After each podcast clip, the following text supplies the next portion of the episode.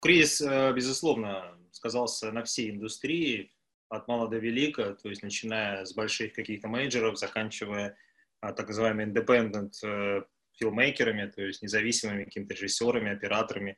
А, очень сильно ударил кризис карантинный по актерам, вот, потому что надо понимать, что все, в принципе, режиссеры, актеры, сценаристы — это ИП, индивидуальные предприниматели, они никак не защищены экономически, то есть есть какие-то крупные компании, которые попали в список системообразующих, и, наверное, какие-то поддержки со стороны властей к ним будут.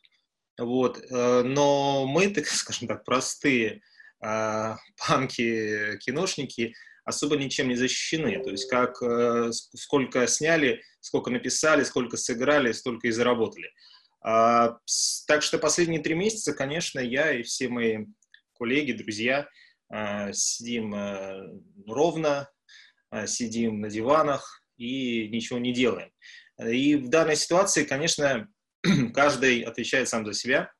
И если актеры люди зависимые от режиссеров, да, от продюсеров, то я, например, как э, сценарист и режиссер одновременно, и как начинающий продюсер, я просто понял, что надо это время потратить на development, на написание сценария, на доработку сценария а, нового проекта. И мы сейчас вот почти а, за эти три месяца почти готовы там, подачи в Минкульт, а, благо они не сдулись и объявили конкурс. А, и делаем кастинг активно, а, делаем пробы, даже локации отсматриваем по Google Maps. Вот. И если все случится, то где-то осенью, дай бог, мы начнем снимать. То есть э, мораль простая. Конечно, можно жаловаться на обстоятельства, но эти обстоятельства можно Э, потратить на что-то полезное. Лично я потратил это на доработку сценария небольшого фильма, э, ну, относительно небольшого, и подготовки такой предпродакшн к съемкам. Но опять же, надо понимать, что когда мы говорим, что все режиссеры, сценаристы, актеры — это индивидуальные предприниматели, и особой поддержки со стороны государства мы не видим. Да, есть э, некоторые, а, там, 12 с чем-то тысяч рублей а, объявили как некую такую субсидию, поддержку отдельной части индивидуальных предпринимателей, которые занимаются творческой деятельностью. Но вот лично я, у меня записана основная деятельность производства кино и э, видео. И вот это как бы статья в индивидуальном предпринимательстве почему-то никак не, поддерж... не поддержана и не внесена в список даже на эти жалкие 12 тысяч. То есть я очень рад, что некоторые мои друзья, актеры, актрисы э, получили, то есть они, у них э, основная деятельность, там, не помню уже как точно, творческая там что-то деятельность, и они эти деньги даже получили, и я очень рад, потому что ну, для них хотя бы 12 тысяч это для многих э, какое-то спасение. Вот. А для меня даже 12 тысяч бы, конечно, не особо помогло. А, я не жалуюсь, я, у меня есть другие сферы деятельности, я преподаю в школе дизайна, а, на высшей школе экономики, так что у меня так что, ну, есть некий постоянный заработок. Плюс надо понимать, что мы очень удачно вовремя выпустили фильм «Смерть к лицу», то есть у нас была премьера в кинотеатре «Октябрь» в конце января, и с небольшим прокатом, и в онлайн-прокат мы выпустили в феврале. То есть чуть-чуть бы мы задержали бы, да, понимаете, на пару месяцев, и попали бы в ситуацию, в которой сейчас оказались многие мои коллеги и друзья, которые планировали премьеры на март, на апрель, и как они сейчас будут выпускаться, никто не знает. Кто-то отдает фильмы онлайн, а, кто-то планирует осенью выпуститься, но, опять же, осень — это будет очень сложное время, если вообще все откроется, то там, конечно, тягаться с западными фильмами будет очень тяжело. Э, поэтому, что касается именно денег и поддержки индивидуального предпринимательства, лично меня это сильно не коснулось. То есть нет никакой такой большой трагедии. Э, поэтому я, как я уже сказал, эти три месяца мы с коллегами, с продюсерами, с Максимом Мусолем э, занимаемся новым проектом. Сразу скажу, что это кино не на смартфон, эм, потому что ну, это отдельная история. То есть я не только снимаю на смартфоны, первый мой дебютный фильм «Арбузные корки» мы снимали на Red, потом два фильма на смартфон. Сейчас, скорее всего, мы будем снимать на Алексу. И это не какой-то принцип там, или концепция, а, или маркетинг. Это просто выбор инструмента, а, то есть для того сценария, который мы готовим в данный момент. новый сценарий, он не предполагает съемку на смартфон. То есть смартфон никак не улучшит и не украсит этот фильм, этот сценарий, если его так снимать. Как мы ищем деньги? Как всегда, как всегда, мы ищем деньги разными способами. Инвесторы, сопродюсеры, а, тоже, тот же Минкульт. А, собираемся сейчас подавать в Министерство культуры. Это такой небольшой фильм. Я пока не буду особо раскрывать сюжетные детали. Могу сказать, что это такой история о русском э, Форесте Гампе, если можно так сказать. Это экранизация повести известной писательницы и дизайнера Ленор Горалик – она пошла нам навстречу, мы там, выкупили права на произведение, ну, все, собственно говоря, все как обычно, и сейчас вот планируем запускаем его, запускать его осенью. А, тут есть небольшой нюанс, конечно, связанный с карантином, потому что а, начиная где-то с сентября прошлого года до марта мы планировали вообще снимать другой фильм с бюджетом в 4 раза больше, и, соответственно, в попытках найти копродукцию, и есть уже партнеры, которые на Западе э, заинтересованы этим проектом. В попытках найти вот эту копродукцию, связи с западными коллегами, мы должны были ехать на Каннский кинофестиваль, на Каннский кинорынок. А, но вот это, наверное, сильно подкосило нас, а, то, что мы ну, не сможем поехать. Да, там есть онлайн-кинорынок, но это немножко не то. Но другой еще очень важный момент, то, что когда начался карантин, я вдруг как автор почувствовал, что и это, эта история такая сатирическая, веселая, дорогостоящая. Это, наверное, не то, что я хочу делать прямо сейчас. И, наверное, даже не то, что нужно людям, хотя как предполагать, что нужно людям, очень сложно. Это мы отдельно еще можем поговорить. Но очень четко я осознал, что надо делать вот э, историю по произведению Ленор. Она давно у меня лежала, э, я подправил немножко сценарий, и это такая простая история, и захотелось, как мы с Пашей Руминовым общались, что хочется простых историй а, и делать, и снимать, и смотреть. Какие-то простые истории про нас с вами, а, про окружающую реальность. А, наверное, это связано как-то с тем, что я даже на тех маленьких прогулках по, по двору, да, из дома до магазина и обратно, я стал ну, как-то внимательно, что ли, смотреть на жизнь. Я стал ловить кайф от свежескошенной травы, стал ловить кайф от э, распустившейся сирени. А, я получал удовольствие только от того, что светит солнце. И попытался в новом, и попытаюсь в новом фильме как раз передать это настроение о мимолетности вот этого счастья, о мимолетности э, простых радостей. Мы их не замечаем, а сейчас нам, не знаю, Вселенная – или тайное правительство дало вот этот шанс а, почувствовать какие-то радости в мелких деталях, которые прям совсем рядом. Вот вышел из подъезда, а, вдохнул воздух после дождя и понял, что хочется жить дальше.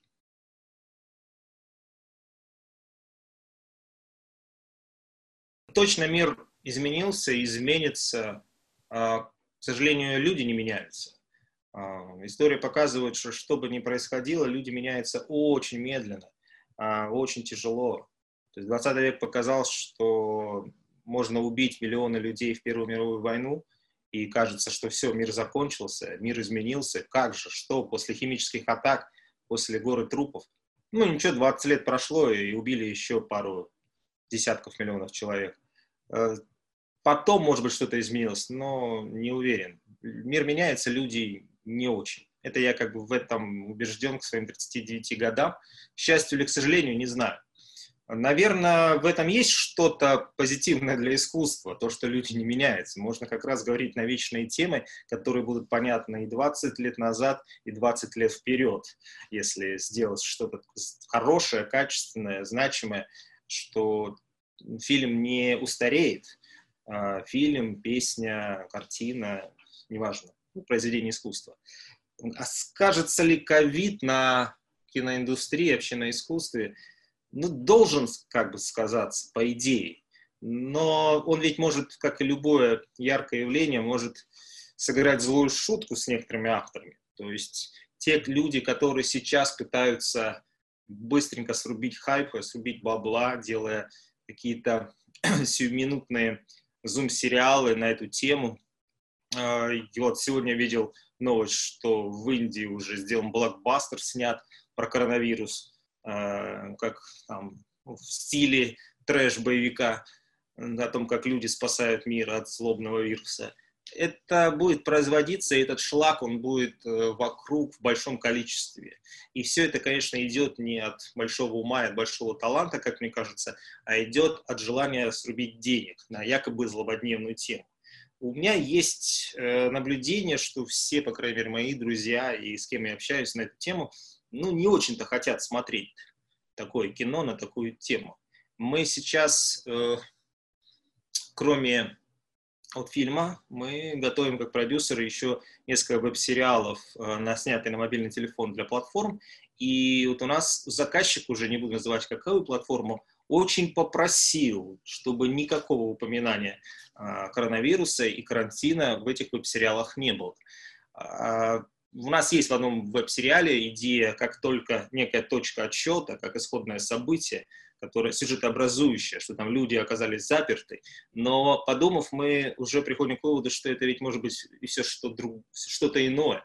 А, вообще можно делать, мне кажется, отсылки. И вот в новом фильме своем я все-таки попытаюсь передать скорее настроение пустых дворов, закрытых каких-то детских площадок. А, будет происходить некое узнавание, будет происходить некое понимание ситуации, понимание одиночества, понимание закрытости, которую мы сейчас испытываем, отсутствие объятий, простых встреч э, с друзьями на больших вечеринках или небольших вечеринках, это будет. И на, на, этом нужно играть людям искусства, а не на прямом, таком в лоб, давайте я вам расскажу, как мы жили при коронавирусе. Э, да никак. Люди живут, э, правительство издает указявки о том, как а, мы можем выходить или не выходить а, со дворов, а я смотрю за окно, и на детских площадках а, десятки детей, счастливые семьи, мужики на лавочках пьют пиво, обсуждают футбол, который скоро, дай бог, появится. К сожалению, власти не совсем знают вообще, как люди живут, и как они давно сами для себя уже само, самоизолировались и раз самоизолировались. И вот это интереснее. Мне интересно ходить по улицам, те, вот, как я сказал, маленькие прогулки от магазина и домой, э, и слушать людей, слушать, как они устали, э, смотреть на людей, смотреть, как они смотрят друг на друга, у кого есть маска, у кого нет маски. Буквально э, несколько вот часов назад я вышел из магазина, и вышел мужчина и снял маску и сказал, как вы меня задолбали со своими масками, он сказал. А, ну, только на другом русском языке. И вот эта усталость, она интересна. Усталость не от э, того, что там что-то запрещают, а усталость не быть свободным, а не быть свободным для себя, постоянно выполнять какие-то нелепые, на первый взгляд, требования, надевать перчатки, надевать маски и прочее. Вот эта вот тотальная несвобода в мелочах, наверное, она может стать темой для искусства. По крайней мере, для моего, если мое искусство можно назвать искусством. В Фейсбуке, может, еще эту же историю, в Фейсбуке рассказывал, тоже я сидел на лавочке около дома, и вышел мужик в тапочках и обратил мое, мое внимание и свое на то, что а, в ветвях, в дереве сидит синий-синий а, такой голубой попугайчик, волнистый попугай. Ну, где-то, видимо, а, вылетел из форточки, и он сидит в ослепительно зеленой вот этой вот, как сказать, ветвях, вот этих зеленой шапки дерева, ослепительно сине-голубой, и мужчина в тапочках пытался его как-то вот э, прикормить, там какие-то крошки бросить, но попугайчик э, сидел и, в общем, и не двигался испуганно. Ну и вот тоже, собственно говоря, этот мужчина сказал такую же сокровенную фразу, как же э, задолбал этот коронавирус. И в этом было что-то такое щемящее, э, потому что я так и не понял, а, кого задолбал, мужчину или попугайчика, который э, сбежал из заперти из клетки. Вот в этом, вот в этом я вижу кино. в таких вот сценах, в таких деталях, а не в том, чтобы показывать э, бесконечные э, сидящие в зуме лица, э, которые друг с другом переговариваются.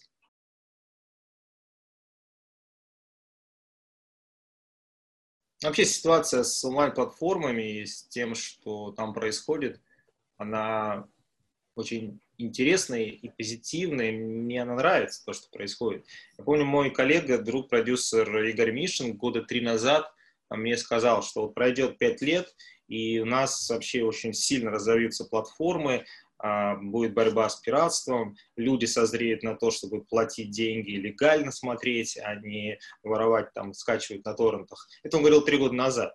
А, и третий еще он сказал, что платформы будут готовы платить, заказывать. И, наверное, так бы и произошло, то есть еще бы мы подождали бы два года, и как вот Мишин предсказывал, там, в 2021-2022 году мы бы этого дождались. Но как раз карантин пнул ситуацию вперед, не то, что планировалось тем же Мишиным, предсказывалось, как некие события на пять лет произошли стремительней. И в этом смысле надо сказать, Э, грустное спасибо карантину и коронавирусу за то, что э, ускорили этот процесс, когда наши российские платформы э, созрели для того, чтобы заказывать и проекты. И там, как я знаю, у нас собственного опыта, очень большие деньги, соизмеримые там, с инвестициями того же фонда кино нашего.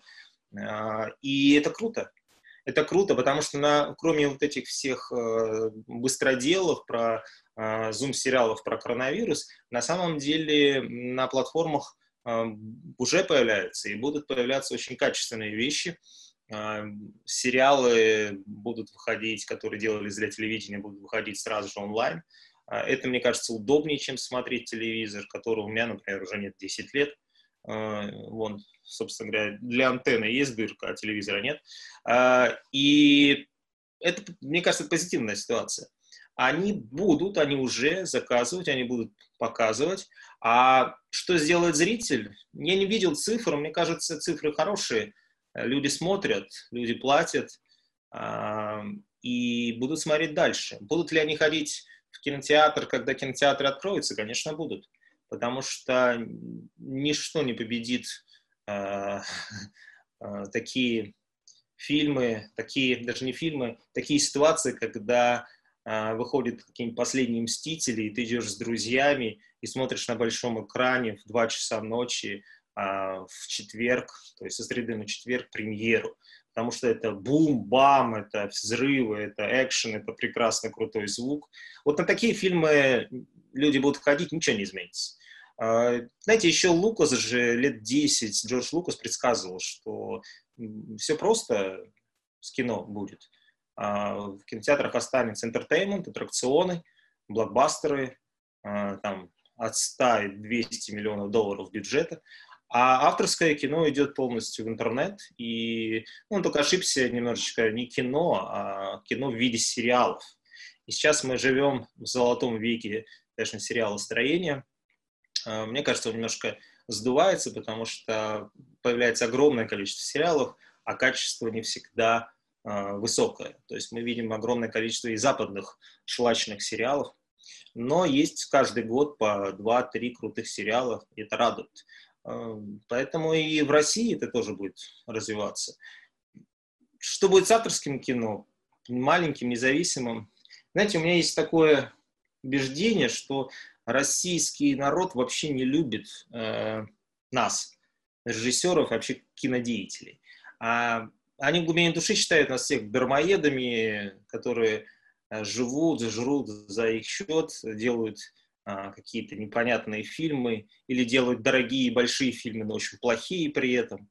Э, которые пытаются копировать голливудские образцы, но неудачно, поэтому максимум, что можно сходить, съесть попкорна и сказать, ну да, ну что-то, ну нарисовать мы уже научились. А так фильм, конечно, дерьмо. Вот. Э, не зря появился Bad Comedian, который еженедельно, ежемесячно выпускает какие-то разгромные рецензии. Э, так что авторское кино кинотеатрах это практически, на мой взгляд, практически прошлый век это уже абсолютно бесперспективно.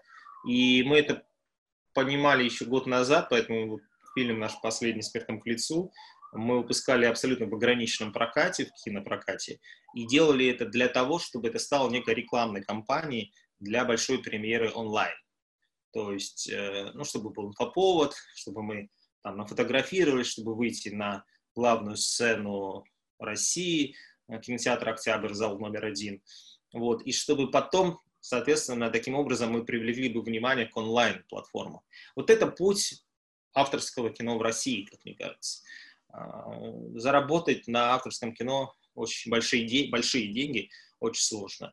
А блокбастеры делать, ну, окупается один-два фильма, которые в Новый год выпускаются. Вот, вот в Новый год это так и останется. Вот ближайшие, мне кажется, пять лет еще точно а, там, с 25 декабря по там, 15 января будут выпускаться только российские фильмы, большие, тупые, вот. Ну, не все, конечно, тупые, но в любом случае большие. А, и народ будет по, как говорится, по традиции ходить на елке 15, на движение 5 и так далее. Ну, в этом нет ничего плохого, нормально. Индустрия, в конце концов, же тоже надо понимать, что индустрия должна работать, люди должны работать, люди должны повышать свой профессионализм на площадках. И режиссеры, и звукорежиссеры, актеры в том числе. Вот. Так что резюме мое такое. Мне кажется, что зрители будут ходить в кинотеатры. И... Но также они с большим удовольствием, не все, но многие будут смотреть кино на платформах, а, кино, сериалы, потому что они это почувствовали. Те, кто почувствовал, те, кто попробовал. А, я думаю, им понравилось и они будут смотреть какое-то простое авторское кино и сериалы на ноутбуке. И это станет нормой. Мне кажется, это уже почти стало нормой, просто мы сейчас не можем сравнить, кинотеатр закрыт.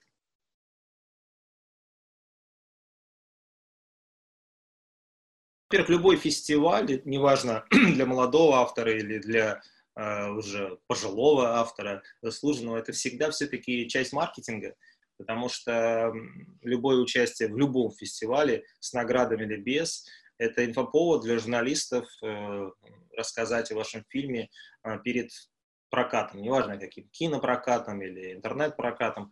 Поэтому, конечно, любому человеку по возможности, потому что фильмы разные все-таки, нужно участвовать в фестивалях. Это никто не отменял, это часть маркетинга, этап пиара, скажем так. И неважно, они офлайн, онлайн, тем более зарубежные, которые чаще всего не приглашают наших авторов, ну, если мы говорим прям про короткометражное кино. Если это какой-нибудь там, понятно, я же не говорю даже про Канны и Венецию, это, конечно, обязательное участие, а, но даже поменьше разные, там, Сан-Себастьян, Роттердам, а, это надо, это надо участвовать, неважно, в каком виде они происходят. А, что касается если, тех людей, которые ну, понимают, что их кино совершенно не фестивальное, они сделали, например, какой-то крепкий триллер, ужас или боевик.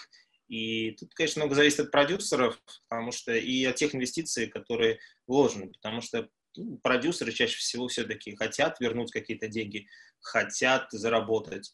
Есть у меня вот друзья, которые сделали неплохой фильм, э, такой молодежный, и они хотят, хотят и хотели, и хотят его выпустить, они хотели его делать э, в прокате в апреле, и сейчас все-таки не дают э, кино в онлайн, они хотят все-таки дождаться и выпустить его в кинотеатры. Мое личное убеждение, что все-таки всем начинающим нужно уже уходить сразу на платформы. А, потому что если вы сняли полнометражный фильм, там, тысяч за 500, за миллион, как я, например, снял первый свой дебютный фильм за миллион рублей, э, то его есть шанс э, показать и даже окупить. Потому что еще пять лет назад было чудом, что мы смогли продать фильм «Арбузные корки» на ТНТ и вернуть деньги, и даже заработать. Но сейчас это такого чуда, во-первых, нет. Телевизор практически не покупает, неважно, какие фильмы российские. Но гораздо проще и реальней действительно показать одной из там с 5-6 наших платформ, ну и продать, и по ценникам это где-то от 500 тысяч рублей за какой-то простой артовый фильм или малобюджетный, э, и, соответственно, это та реальность, в которой начинающие авторы эм, могут смотреть с надеждой в свое будущее, когда делают первый малобюджетный фильм. Если же это какой-то крупнобюджетный фильм, Ну, тут, да, наверное, все-таки, все-таки, наверное, надо попробовать в кино. Хотя, опять же, как я уже сказал ранее, мне кажется, русский зритель вообще не любит русское кино и не жаждет его смотреть на большом экране. Если, опять же, повторюсь, это только не какое-то зрелищное кино или распиаренное, как э, некоторые новогодние образцы кинопроката. Ну, я, в общем, склоняюсь, я за то, что я фанат онлайн-платформ, фанат интернета. А, я никогда не был большим фанатом больших экранов. Вот. Мне кажется, хорошее кино, его можно разглядеть и на телефоне. Есть авторское кино, которое на то, заточено на, на визуале, как тот же «Маяк», потому что он черно-белый, да, но это пример авторского кино, которое строится очень больш, в большом проценте на визуале, не только на сюжете, там, на интриге. Это не разговорное кино в идеале. Но вот я уверен, что моего любимого Вуди Аллена не важно где смотреть. Вот. Он выпускает каждый год кино, и его можно вот там залить все на себе на телефон и смотреть нон-стопом за завтраком. И не, не потеряешь ты особо ничего. Вот. А, конечно, такие вот эстетские, как любят говорить, эстетское кино, арт-хаус, это вот слово, которое стало в народе уже матершинным. Российский зритель, к сожалению, а, не только не любит э, наше артовое кино, но и западное. В Москве, да, в Москве, Питере есть определенная прослойка, в Екатеринбурге, э, конечно же, то есть в таких вот столицах э, культурных есть прослойка людей, молодежи, которая любит, внимательно изучает э, фестивальное кино, ценит это кино, и раз из-за этой высокой оценки, которая у них внутри, эта жажда просыпается, смотреть его на большом экране. Ну, хотя бы попробовать. А, есть мои любимые фильмы, которые я смотрел там по 5-6 раз и смотрел э, в разных видах, да, и в кинотеатре, и в плохом кинотеатре, а, и по телевизору, и в интернете. И всегда разные некоторые впечатления, но все равно ты ловишь кайф. И, но, но, но в регионах, я вот часто езжу, в регионах, к сожалению, люди ну, не шибко идут. Я не буду называть города, где я общался с, с, с директорами кинотеатров, и они называли жуткие цифры о том, когда выходит какой-нибудь победитель там, Каннского фестиваля «Паразиты», а в залах наработка по 2-3 человека. Да плевать им, что это Каннский кинофестиваль, смотрят какие-то китайцы, корейцы, японцы, какая разница. И идут на фильм Э, какой-нибудь типа спасателей, где девки с большой грудью. Ну, и за это тоже винить нельзя людей. Кино для огромного количества россиян – это семейный поход. Люди приходят не на конкретный фильм, люди приходят э, в субботу и воскресенье отдохнуть, и частью этого отдыха, кроме э, посидеть с детьми на фудкорде, раз в неделю съесть какой-нибудь там гамбургеры, наггетсы, выпить а, литр пепси-колы, а потом сходить на какое-то кино. Я сам постоянно вижу людей, которые приходят, мама, папа, я, как говорится, и стоят и смотрят, на что пойти вот через 5, через 10, через 15 минут. Они не знают, что это за фильм, они даже трейлеры-то особо не смотрят. Они смотрят по названию, ну давай вот на это сходим. Вот, кстати, про спасателя моя любимая история, когда я стоял огромный мужчина, огромная мама и два таких же огромных ребенка. Ну, такие, знаете, их обычно так американцев показывают. С попкорном, все как надо. И вот они решали, на что, смотри, э, на что пойти. И мама хотела, сейчас не помню, на какую-то российскую мелодраму. Она даже не знала, что это, типа, российская мелодрама или нет. Она спросила, типа, а что за фильм? Он говорит, ну, это вот российская мелодрама. А, российская. И мужик ее толкает, говорит, а пойдем на спасателей в Малибу. Она говорит, да, знаю я твоих спасателей в Малибу. Вот. И в итоге они пошли на третий какой-то фильм, я уже не помню сейчас, что это было. И я четко ощущал, что э, они выйдут не особо ну, впечатленные. То есть они не выйдут там одухотворенные, измененные, как Андрей Петрович Звягинцев все надеется, что люди должны из кино выходить такими. А они просто что-то посмотрят, они что-то... они отдохнут. И кто мы такие, чтобы запрещать людям отдыхать? Просто не надо строить иллюзии о том, что мы, кинодеятели, Э, оставляем э, след в истории, оставляем какие-то отпечатки в душах зрителей. Да нет, чаще всего ничего мы не оставляем. И дело даже не только в наших, э, скажем так, сложных или посредственных фильмах. Просто людям это не нужно. Э, людям э, в душе э, не хватает э, какой-то паузы, паузы для отдыха. И они ее получают неважно чем.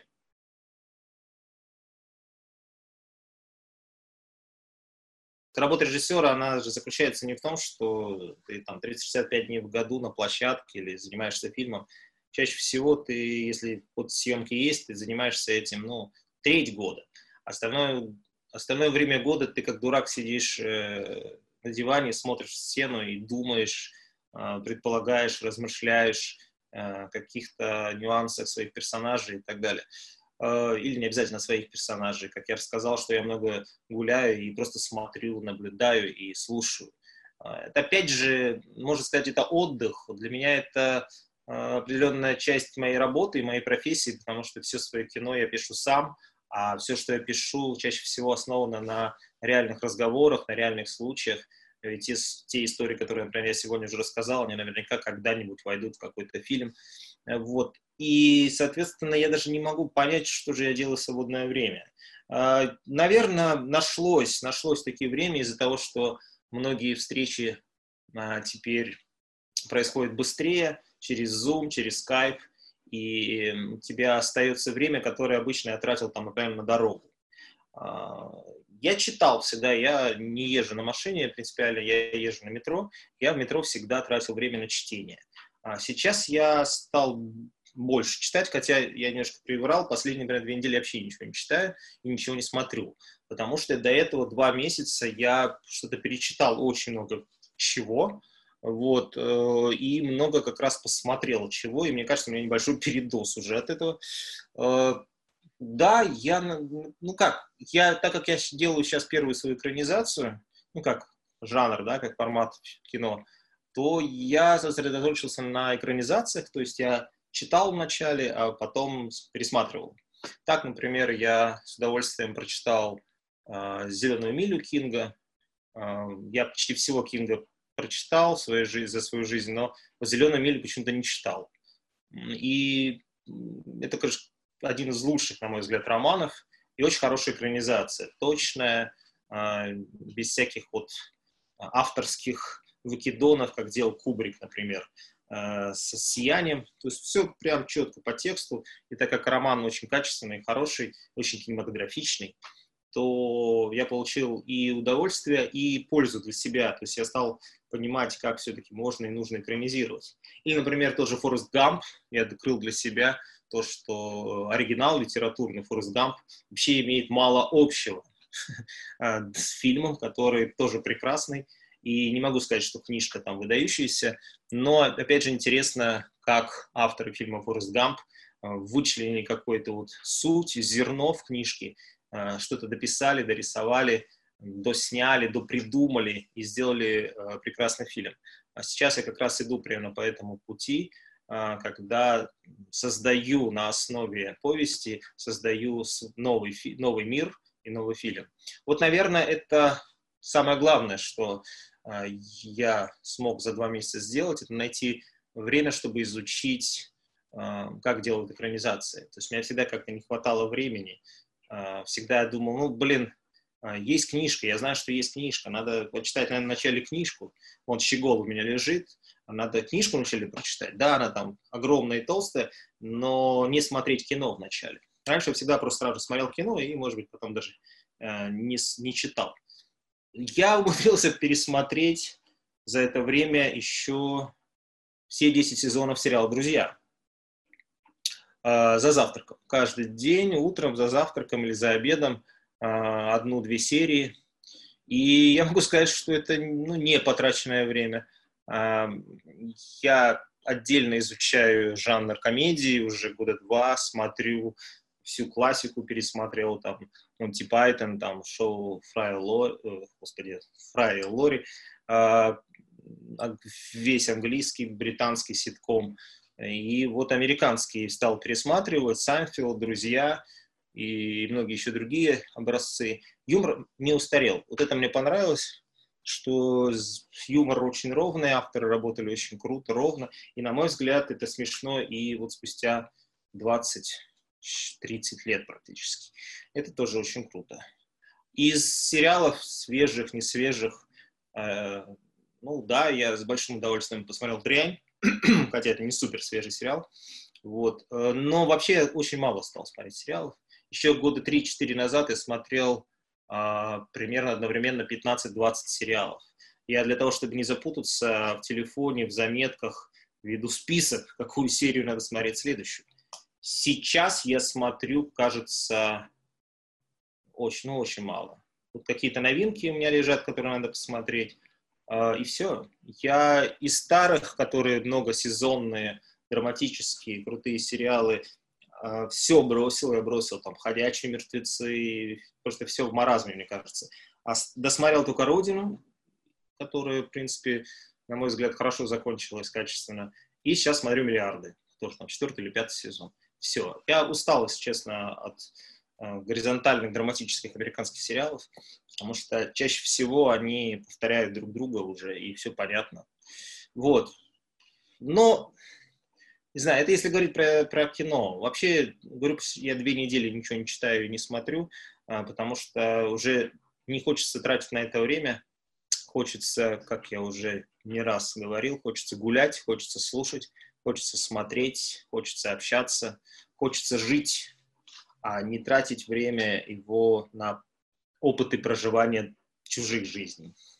Я всегда советую смотреть «Трудности перевода» Софии Копполы, это там, не знаю, не шедевр мирового кинематографа, хотя и получил Оскар за киносценарий, абсолютно оправданный.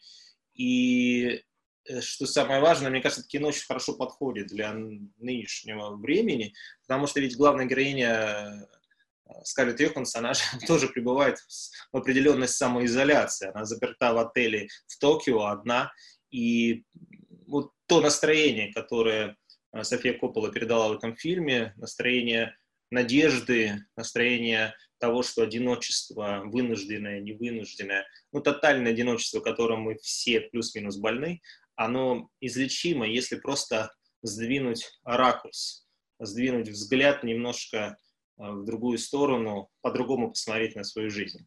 Так что вот точно трудности перевода Софии Копполы. А из нашего, мне кажется, вечный и любимый фильм «Осенний марафон» э, Данели мне кажется, это можно пересмотреть кино, как минимум, чтобы почтить память э, прекрасного режиссера и автора, который а, ушел от нас год назад. Прекрасный э, Басилашвили. А, мне кажется, это кино очень хорошо подойдет для а, тех мужчин, которые 40 плюс и которые устали от своих жен и семьи за время карантина. Потому что интересно иногда и важно посмотреть на себя якобы крутого, но в душе очень слабого и трусливого, который ну, не может говорить честно не только со своей женой, которая уже осточертела, но и с самим собой. Из сериалов я стандартно рекомендую, на мой взгляд, лучший вообще драматический сериал всех времен и народов. Это сериал Leftovers, э, «Оставленные». А, это три сезона абсолютного катарсиса, который начинается как фантастика, а, когда по сюжету 2% а, населения планеты вдруг в одну секунду раз и исчезли. Но это абсолютное произведение искусства, а, в котором, в которое, если погрузиться, то можно очиститься. То есть я недавно его как раз тоже пересмотрел, и второй раз испытал абсолютнейший катарсис – там прекраснейшая музыка Макса Рихтера. В общем, если вы погрузитесь, то просто так вы э, не проведете время, а прикоснетесь к чему-то выдающемуся и прекрасному. А давайте что еще? Давайте... Э, ну, что не хочется... У меня, у меня очень обычное депрессивное кино какое-то мне нравится. А, посмотрите один из лучших фильмов Бориса Хлебникова «Свободное плавание». Я тоже всегда рекламирую его. Как минимум, вы знаете, кто такие, а, кто же они там, «Дятлы дорог». Там прекрасный и вечно молодой Саша Яценко. Вообще простое, позитивное и очень, на мой взгляд, доброе кино. Ну и, наконец, э, для любителей жанрового э, я пересмотрел в 500 раз, наверное, фильм «Терминатор 2». И в очередной раз понял, что это совершенно не фантастика, и вообще это не роботы, не терминатор, это не боевик, это вообще, вообще это не важно.